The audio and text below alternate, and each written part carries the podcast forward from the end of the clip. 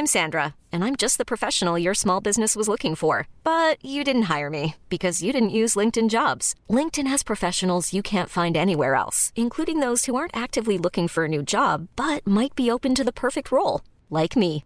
In a given month, over 70% of LinkedIn users don't visit other leading job sites. So if you're not looking on LinkedIn, you'll miss out on great candidates like Sandra. Start hiring professionals like a professional. Post your free job on linkedin.com/achieve slash achieve today. Life is full of awesome what ifs, and some not so much, like unexpected medical costs. That's why United Healthcare provides Health Protector Guard fixed indemnity insurance plans to supplement your primary plan and help manage out of pocket costs. Learn more at uh1.com.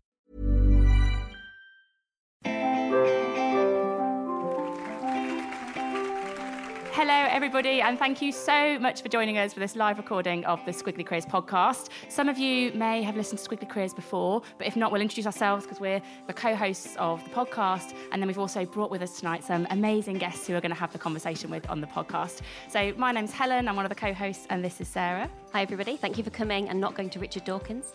Oh, poor Richard.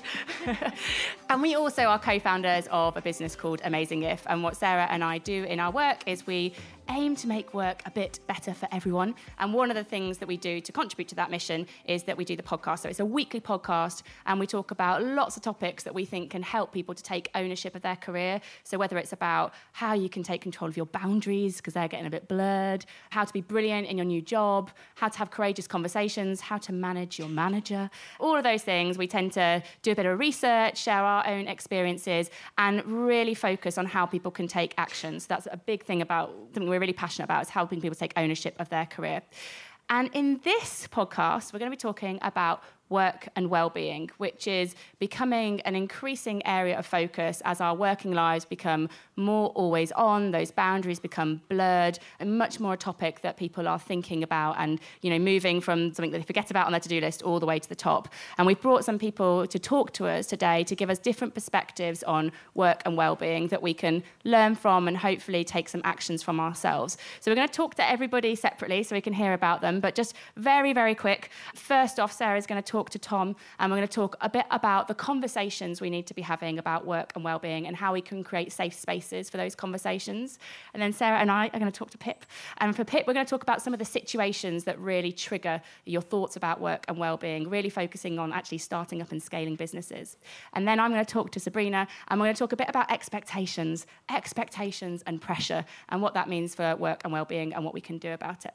So that's what you're going to hear about. We hope you come away uh, informed, inspired, and able to take action. So uh, this is Tom, and Tom, I think, is the epitome of a squiggly career. And uh, basically, he does two things simultaneously. He is both a world-renowned barber, which, if you think that puts pressure on you when you're doing your hair in the morning, you would be right. But alongside being a world-renowned barber, he's also the founder of something called the Lion Collective, which is really about trying to break down the stigma about conversations around mental health, particularly men's mental health with the kind of ultimate aim of preventing things like, at its most serious, suicide. I think we have more awareness now of kind of suicide in the UK, but just a few stats to put this really into context. So in 2019, there were about 6,500 suicides in the UK, and about three quarters of those were men.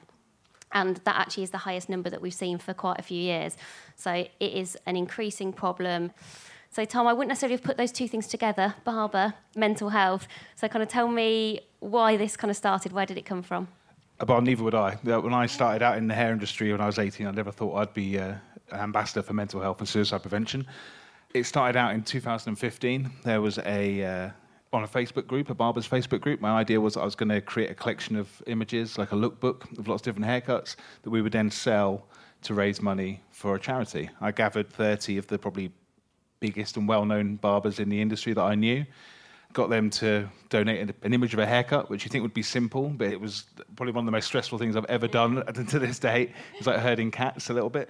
But um, we got there, got it done, and I was trying to think about what we are going to do it for. And one of the guys, Paul Mack from Ireland, suggested suicide prevention and mental health awareness. And I had actually lost a friend to suicide a year before, and I didn't know that he was suffering. And I thought, how could I have missed that as a charity if I've been affected by it directly, but I was completely unaware that suicide prevention or mental health charities were things that we could raise money for or raise awareness for. That made me think how many people out there are struggling alone, are suffering, and don't know where to go or what to do. So that's kind of how it started. It's just a one off project. Yeah. Well, we realised very quickly that it could be a lot more than that. So talk to me a bit. I actually went down. Uh, Tom runs something called Barber Talk Lite, which is uh, mental health first aid training. So I turned up with lots of barbers, feeling again very self conscious about my hair, to do one of Tom's training sessions and talk to everybody a bit about that relationship between somebody cutting your hair and the conversations that that can start and how powerful they can be. We did the one, it was going to be a one off project, and I realised very quickly that actually, as barbers and hairdressers, it'd been joked about since I started at Toni and Guy that my manager said to me, he goes, Oh, you're going to be a therapist now, you're going to be a psychiatrist, you're going to listen to everyone's problems. And it's been joked about in the hair industry for years that we are a poor man's psychiatrist. but, but it's just the way it is. But, you know, I realised that we there's a lot of trust in our barbers. We have a connection. We uh, have the license to touch. You have a conversation uninterrupted for maybe 30 minutes, an hour. If you're having your hair coloured as a girl, you know, two, three hours maybe. And you don't very often have that time away from the chaos of life, having a one-to-one conversation with people. Plus, you know, I'm running my fingers through a guy's beard or through his neck or through his hair, or which would just be weird if I just came up to anyone in the room and started touching you. but if you're sat in front of me in a barber's chair, it's perfectly normal. And that connection there, you know, I've known people for maybe 20 years, and they've told me everything from first date with their now wife their engagement ring before they show anyone else. They showed me baby names. They've told me about miscarriages. They've told me about affairs. They've told me about all these different things, but I never see them outside of those four walls of the barbershop. So we've got a very strong relationship, but we're also disconnected. So I think they feel they can trust us. So I realised that actually, as hairdressers, barbers, we're listening a lot of the time. We're good listeners, have good empathy. What if we could train those people, hairdressers and barbers, to be more effective? So that's where we come up with the idea for Barber Talk after doing mental health first aid training myself, ASIST suicide prevention, safe talk, and trying to get barbers to come to that. It was too, the feedback from the barbers, it was a bit too heavy for them. Two days off work, most of them are self employed. They didn't really want to go and talk about suicide for two days in that depth. So that's where we worked together with leading psychiatrists to develop Barber Talk training. So I guess the catalyst for this from you was a very tough moment personally with your friend. But since you've started kind of the Lion Collective, what sort of success stories and kind of positive things have you, what impact are they having? Yeah, I mean, it's been incredible, really. The response that we've had, it was just an idea. I never really had to push it or anything. It's kind of happened organically, really, and um, it sort of ran away for itself. And I'm still trying to catch up with the idea right now. But it's that whole thing of giving those barbers those four pillars of the barber talk to be able to recognize the signs, be able to ask the, the right direct questions, ones that we wouldn't normally ask, things like, are you suicidal? Are you, are you depressed? Those sort of questions that people find very difficult to ask because we're scared of the answer. So once they've recognized the signs, they've asked those questions, teaching them how to listen with empathy and without judgment and not trying to solve the problem and jump in and because we feel like we've got to solve the problem, don't we, all the time? Actually let people talk, they solve it themselves a lot of the time. And then finally help. So we want to give them the knowledge to be able to pass that person on to the resources that are available. So the idea is to recognize the signs and then help them pass it on. So we're not left holding the ball trying to solve a problem that we shouldn't be trying to solve bridging the gap between the community we serve and the resources that are available already. And through that training we've managed to save lives. We saved our first life. I remember saving was my friend paul I thought if we could save one life starting this off, it would be worthwhile. But you know, when that happened, it seemed to snowball. More people would tell us that you know if it wasn't for you guys, then we wouldn't be here anymore. If it wasn't, there was no stigma or no taboo to walk into the barber shop and sit there and tell my barber, who's been trained and he had knowledge of where to go, and I wasn't going to be diagnosed or something with something or prescribed something. It was much more relaxed like that. And probably the biggest reward out of all of this, I think I told you before, was I sold my salon now, so I can do the charity most full time and my global barber director stuff. And on the last day, a guy come in and bought me a card that I hadn't seen before, and I thought it was just like a thank you card or well done or whatever, maybe congratulations. And I got home and I opened the card, and it was actually from Paul's parents thanking me. If it wasn't for me, then they would have lost their son. I think that is the biggest reward out of everything. And you know, when I sold my salon, my accountant was like, "What are you doing?" My parents were like, "What are you doing? You're getting rid of your business." And I, well, that is worthwhile doing just for that. And I think one of the things that actually really struck me and perhaps surprised me when I came and did the training was also how strong the community that you've built is in terms of the people who are coming to be the trainers and then the ambassadors, and how that community in its own right is almost taking on a bit of a life of its own. So, talk to me a bit about how that's kind of developing and kind of your model, I guess, in terms of how you're going to keep building the Lion Collective because at, you, at the moment, like you say, it can't just be you all of the time. No, no, I want it. I don't want it to be me. I want it to yeah. be as separate from me as possible. Really, eventually, I don't want it. I want it to just be the Lions Barber Collective don't think of Tom Chapman. You know, there's loads of other people doing that, and we've got ambassadors that are friends of mine throughout the hair industry who are quite influential within the industry, have helped us grow the spread the word, and then we have now have prospects who want to become an ambassador, so they have to kind of prove themselves and come along to the training and come along. We do like we do safe space pop ups at different events, so we're doing stuff with Cardiff Rugby and Exeter Chiefs and Cardiff City Football Club, you know, where guys gather and are emotionally charged. You know, it's okay for you to cry on your stranger's shoulder when your football team loses, but not yeah. in normal life, which is, you know, but we want to get into those kind of spaces as well. So they come along and do that. And then we are looking, trying to build up. We want to get into the curriculum, really. We want to get Barber Talk into the hair curriculum, make it part of the health and safety.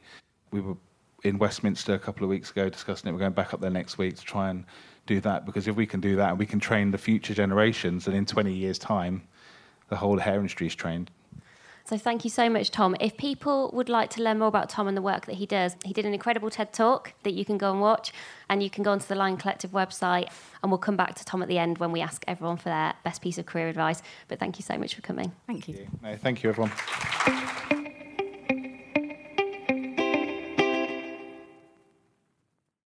So our next guest is the lovely Pip Murray, and I first became aware of Pip uh, around about 2015. So I used to work for Virgin. I remember some sachets of almond butter were getting shared around the office, and I remember like squeezing into my mouth, being like, "This is amazing! What is this stuff?" And it was like, "Oh, it's a new business that Virgin is somewhere involved in called Pip and Nut."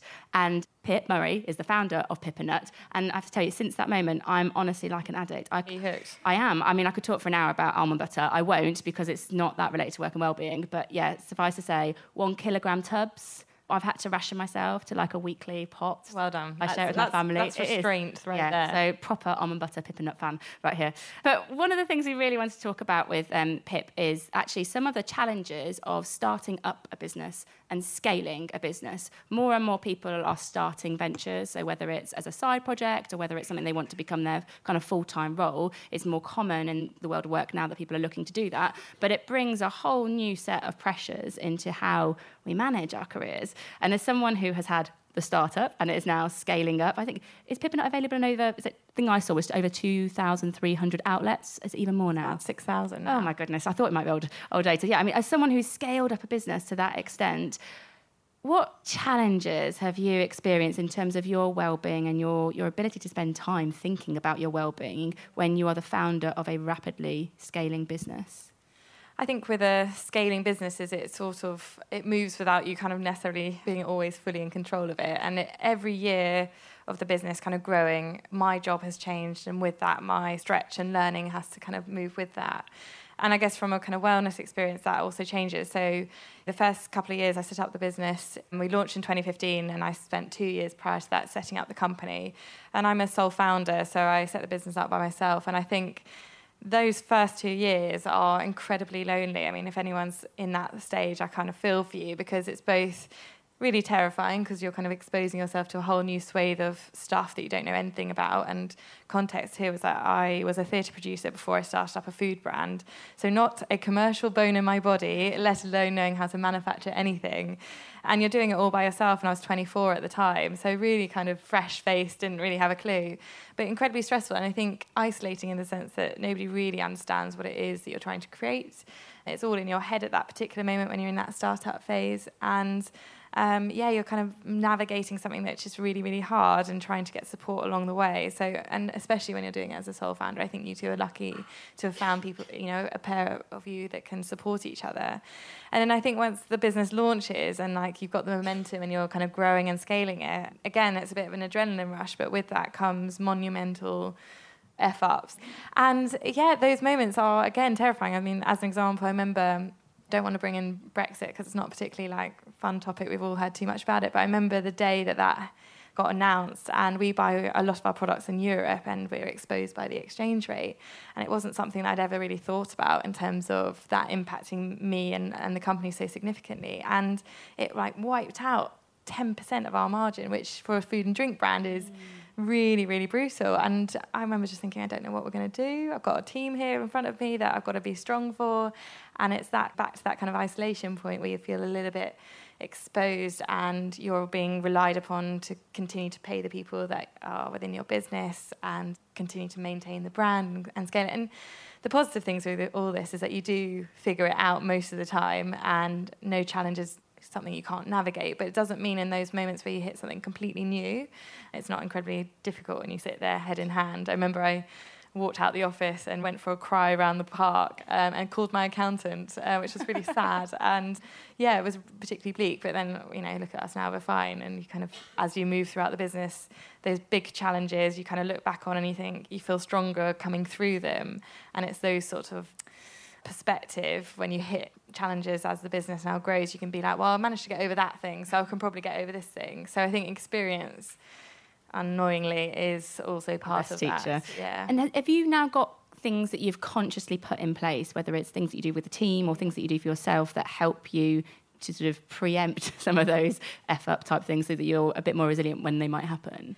Yeah, I mean, I think ultimately it is about having sort of a support network around you. So hiring the right people is the first port of call. I mean, I've got a team now, so they are incredibly experienced. They're much smarter than I am. They know what they're doing, and actually they kind of protect me. And I think also when you're in that startup phase, you are having to juggle your cash flow. You're having to manage the supply chain be the face and the PR person, and then you've got to do the social media on the side.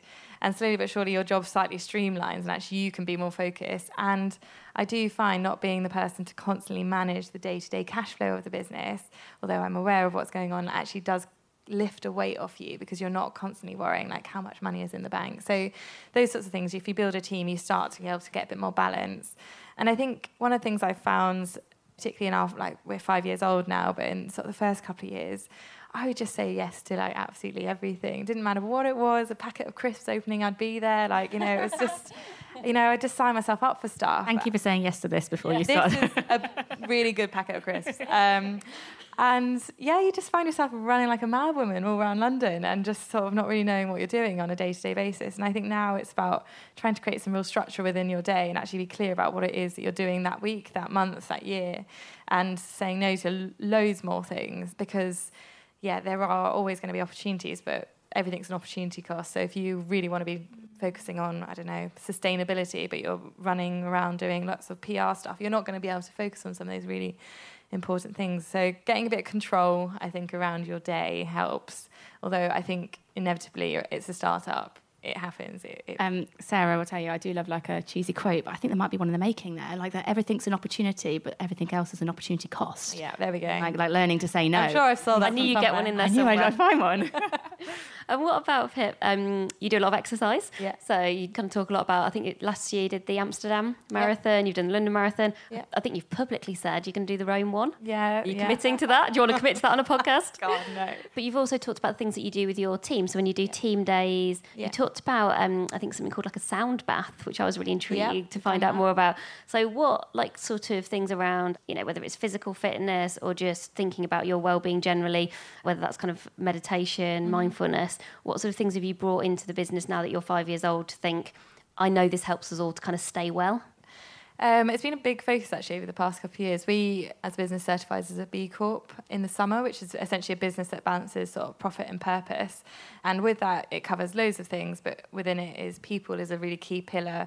And a lot of that is down to how you treat your team, how you operate as a company, and how you know as an employer what your responsibilities. So a lot of the focus has been like how do we create an environment that really supports our team members. And I think there are kind of lovely things that you can do that team bonding stuff like uh, we've done all sorts from trapezing to sound baths which are really quite odd um, experiences quite different as well. But i think actually it's the basics that you've got to get right. So we introduce things like flexi time and working from home days. So we have core hours 10 till 4 and then people can flex either side. And i think if you are have an environment which is probably quite stressful you know in terms of a fast-paced business it's moving but then people also have to balance their life, whether they're caring for someone or have family, whatever it is.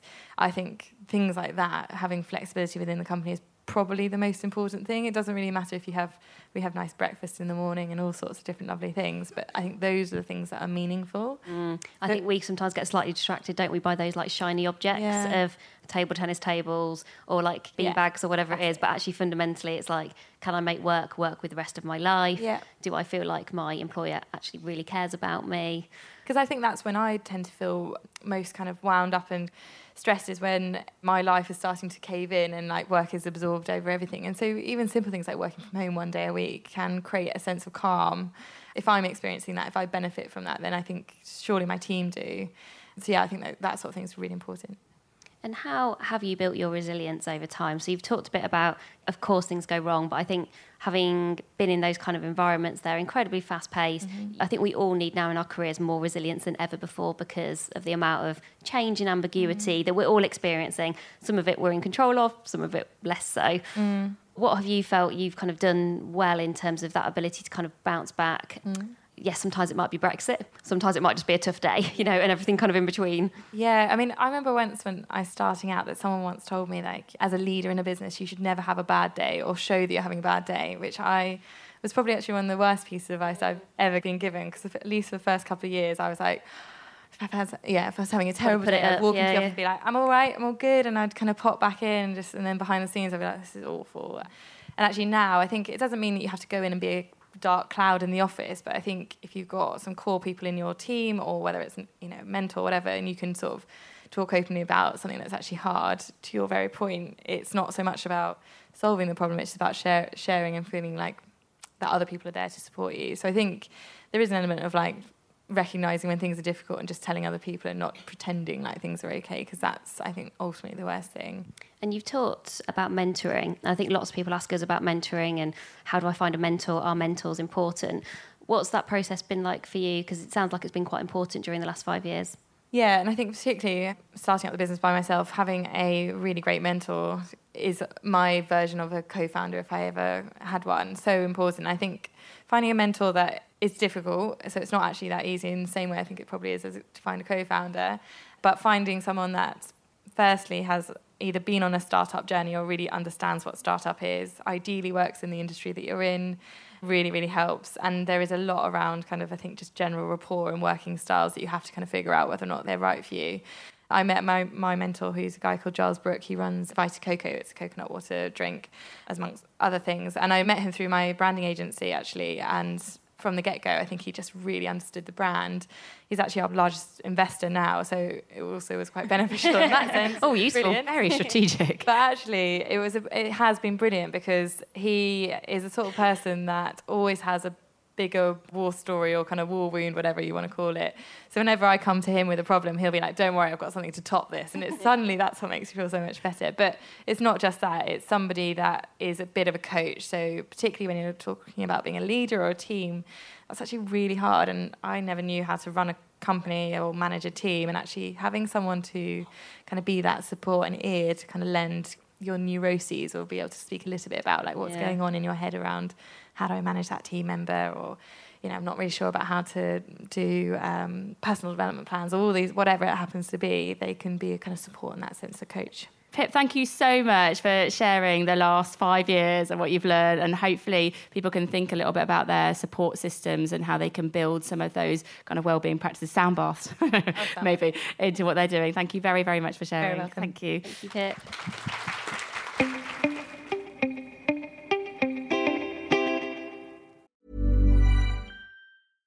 Hey, I'm Ryan Reynolds. At Mint Mobile, we like to do the opposite of what Big Wireless does. They charge you a lot, we charge you a little. So naturally, when they announced they'd be raising their prices due to inflation, we decided to deflate our prices due to not hating you. That's right. We're cutting the price of Mint Unlimited from $30 a month to just $15 a month. Give it a try at mintmobile.com slash switch. $45 upfront for three months plus taxes and fees. Promo for new customers for limited time. Unlimited more than 40 gigabytes per month. Slows. Full terms at mintmobile.com. Quality sleep is essential. That's why the Sleep Number Smart Bed is designed for your ever evolving sleep needs. Need a bed that's firmer or softer on either side? Helps you sleep at a comfortable temperature? Sleep Number Smart Beds let you individualize your comfort so you sleep better together. JD Power ranks Sleep Number number 1 in customer satisfaction with mattresses purchased in-store. And now, save 50% on the Sleep Number limited edition Smart Bed for a limited time. For JD Power 2023 award information, visit jdpower.com/awards. Only at a Sleep Number store or sleepnumber.com. A lot can happen in three years, like a chatbot may be your new best friend. But what won't change? Needing health insurance. United Healthcare Tri Term Medical Plans, underwritten by Golden Rule Insurance Company, offer flexible, budget friendly coverage that lasts nearly three years in some states. Learn more at uh1.com. I am delighted to welcome our third and final guest to this week's podcast. This is Dr. Sabrina Cohen Hatton, who I was introduced to a few months ago now. And let me kind of tell you what Sabrina does, and then I'll tell you why when I first heard about what Sabrina does, I, I didn't even know what to say. I was kind of like breathtaken by everything that Sabrina does. So Sabrina is a chief fire officer, amazing, well, also saving lives. I think quite interesting um, that you're both doing that. Sabrina is also a psychologist. She's also an author of a book called The Heat of the Moment and a working parent too. So I think all of those things are absolutely amazing individually, but when they're put collectively, it's very special. But the thing that I think really took my breath away was when I heard Sabrina talk about, you know, we talk on Amazing about squiggly career journeys, and I think you've got a squiggly life journey, and just a few of the things that really stuck out for me. So Sabrina was homeless for two years when you were 15. You sold the big issue to raise money to have secure and stable accommodation because you, you, were homeless and it was anything but stable and secure.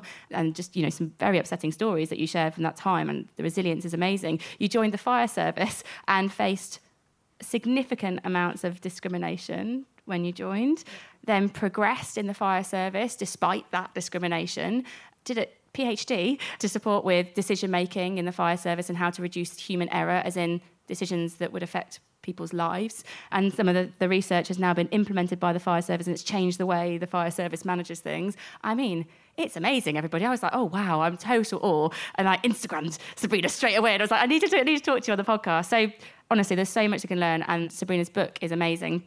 And we'll talk about book signings later on, so you can kind of maybe go and speak to Sabrina about it. But my reflection of it all is there's so much pressure in what you do as chief fire officer, so many people's lives are entrusted into kind of your strategic thinking about what they're doing. How do you cope with the pressure? Because I feel like if you can cope with that pressure and we can learn from it, that's quite helpful to maybe all of us. So, are you aware of the pressure and how do you cope? Yeah, I think so. And I think that you make a really, really good point about resilience and the pressure that you face. And I think sometimes you can separate it into two things. There can be the pressure that you're experiencing at a really difficult point in time. And then there's also the kind of cumulative effects of pressure. I like the pressure that you were talking about, Pip, that you experience when day to day you're responsible for so much and you've got so many people that are relying on you. And I think that it's almost like stress, isn't it? You have that acute stress and then you can have that very chronic stress. And I think they're very different things. I think if I talk first of all about that resilience that you might have at a really difficult point in time, that moment, I think what I would say is you're all stronger than you think you are, first and foremost. Whatever happens, even if it turns out terribly, the world will still turn, the sun will still rise, and tomorrow will always come. So, although it feels uncomfortable at the time, put one foot in front of the other and you'll still carry on.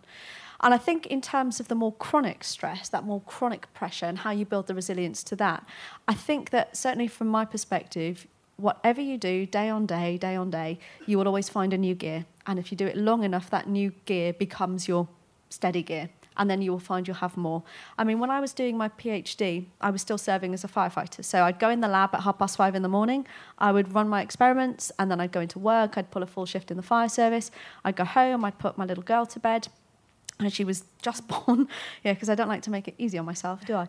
So I'd put her to bed and then I'd go back in the lab for the night shift and I would be there until kind of like 12, 1 o'clock in the morning sometimes, mainly because stuff would break and no one is around to fix it at 12, 1 o'clock in the morning. So I don't know whether I did a PhD in neuroscience or blinking engineering at one point. But at the time, when I first thought about it, I thought, wow, this is going to be really hard. I don't know how I'm going to cope. But actually, when you find that you do cope, it doesn't feel as bad as you first anticipate it. And then you have a new normal.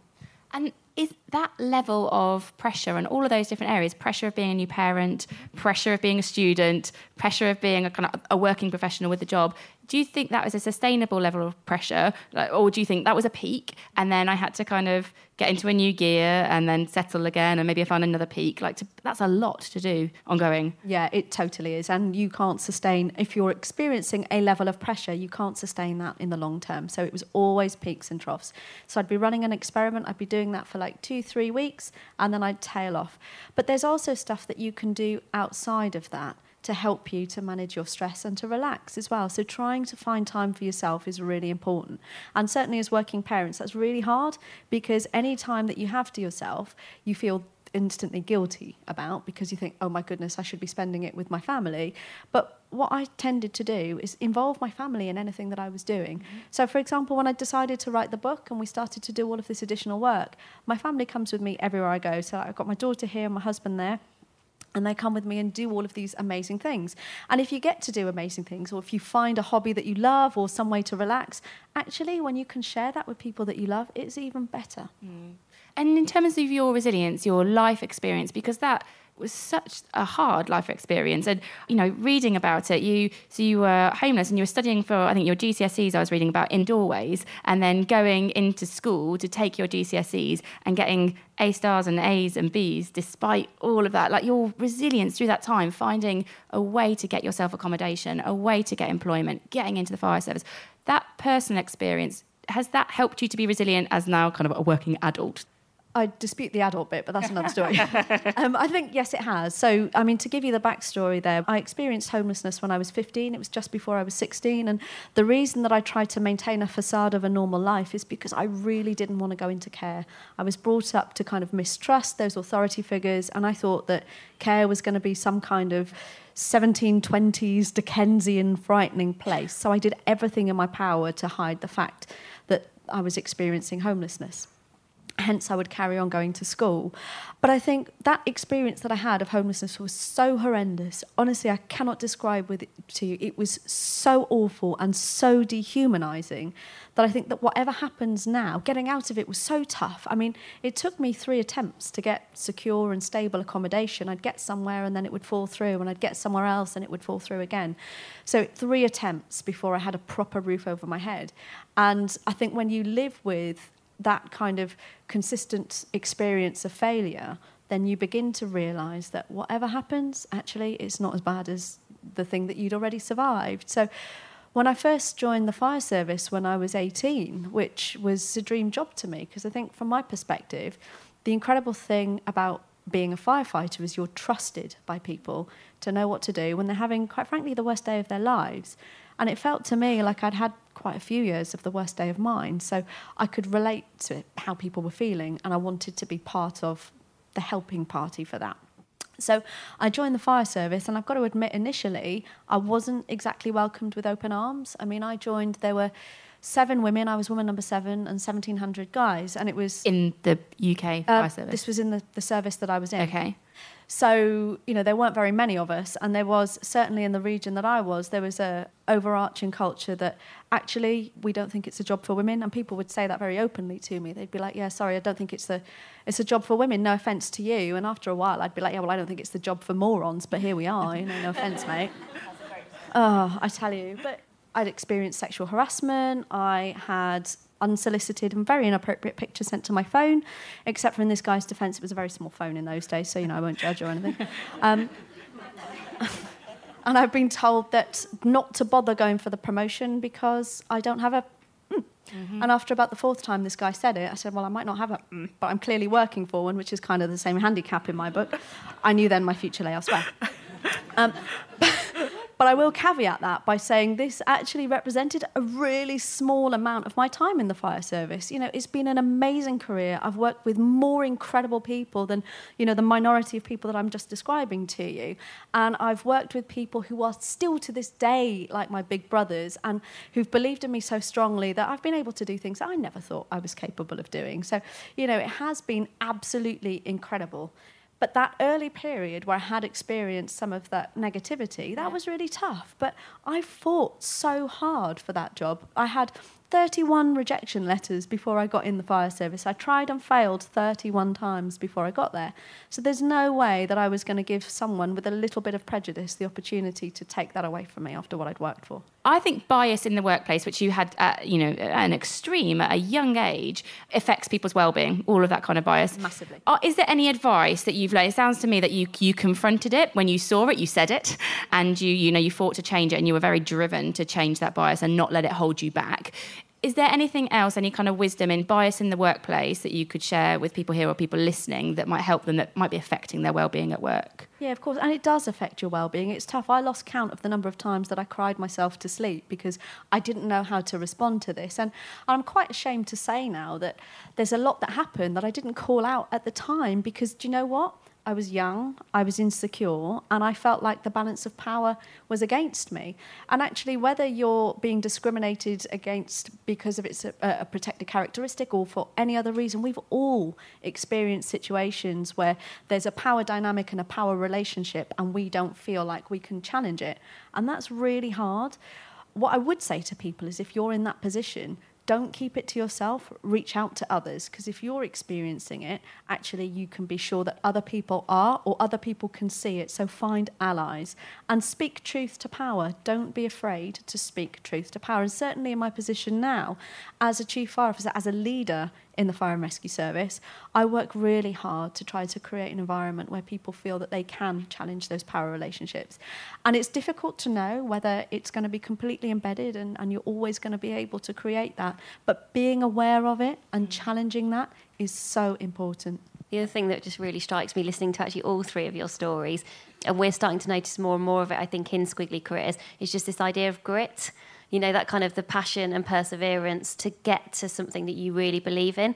Whether that is a personal project, whether that's a side project, whether that's starting a charity, building a business from scratch, when you know you come from a very kind of different background or starting point, just listening to you all, you're all incredibly gritty. You're kind of going, I have got the perseverance and the determination and you're putting that together with having the right support. So sometimes I think people think of that first one of being like driven and wanting to deliver something. Oh, but I've got to do that singularly or solely. Whereas actually, I feel like all three of you put those two areas together, which I think is really reassuring and kind of refreshing, so that you can do something with purpose that you all really believe, I think, in what you do, but you've not had to do it all by yourselves.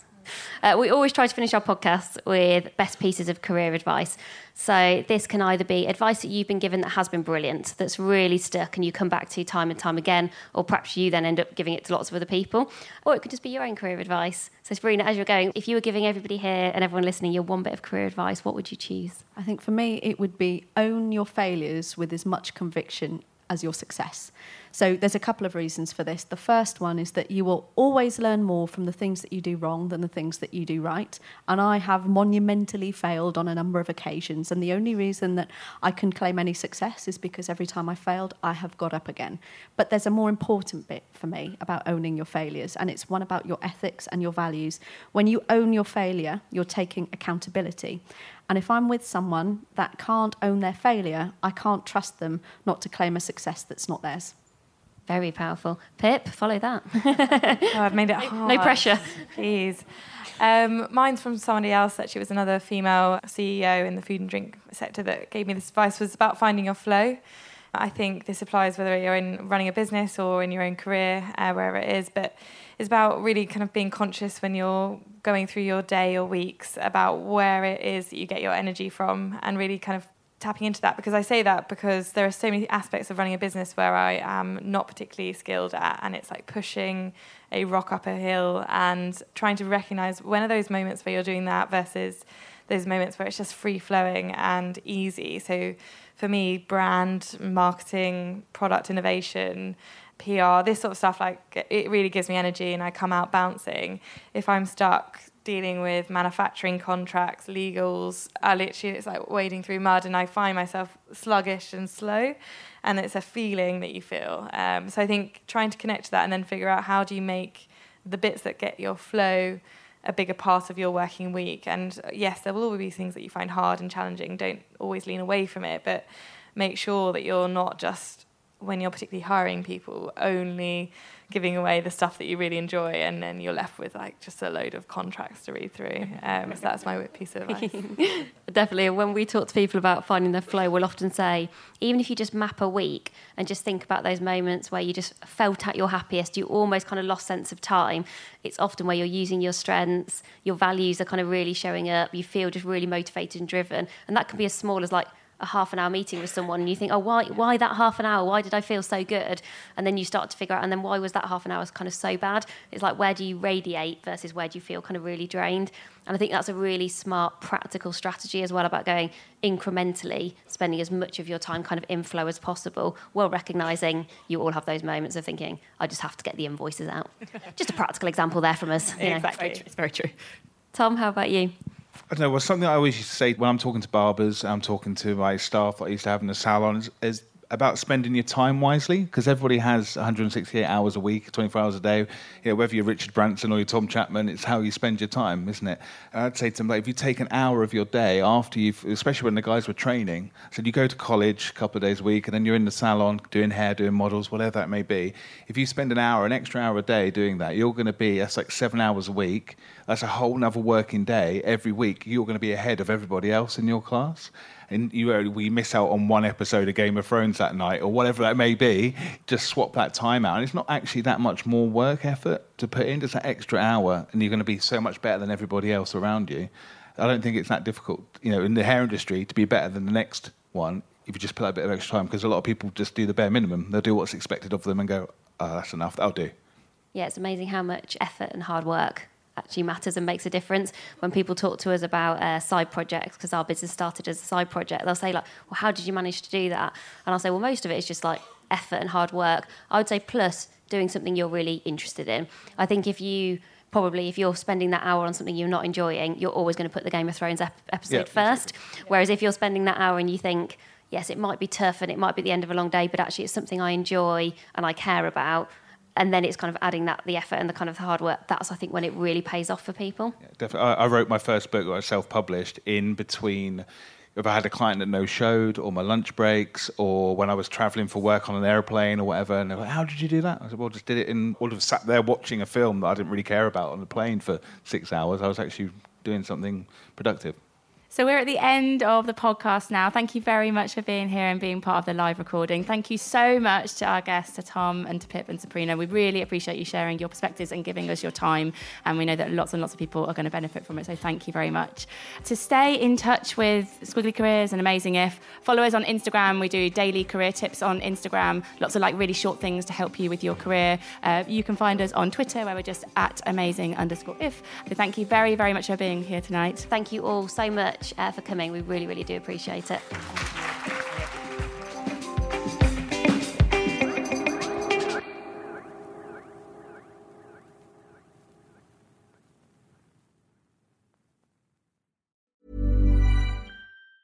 Ever catch yourself eating the same flavorless dinner three days in a row? Dreaming of something better? Well, HelloFresh is your guilt-free dream come true, baby. It's me, Keke Palmer. Let's wake up those taste buds with hot, juicy pecan-crusted chicken or garlic butter shrimp scampi. Mm. Hello Fresh. Stop dreaming of all the delicious possibilities and dig in at HelloFresh.com. Let's get this dinner party started.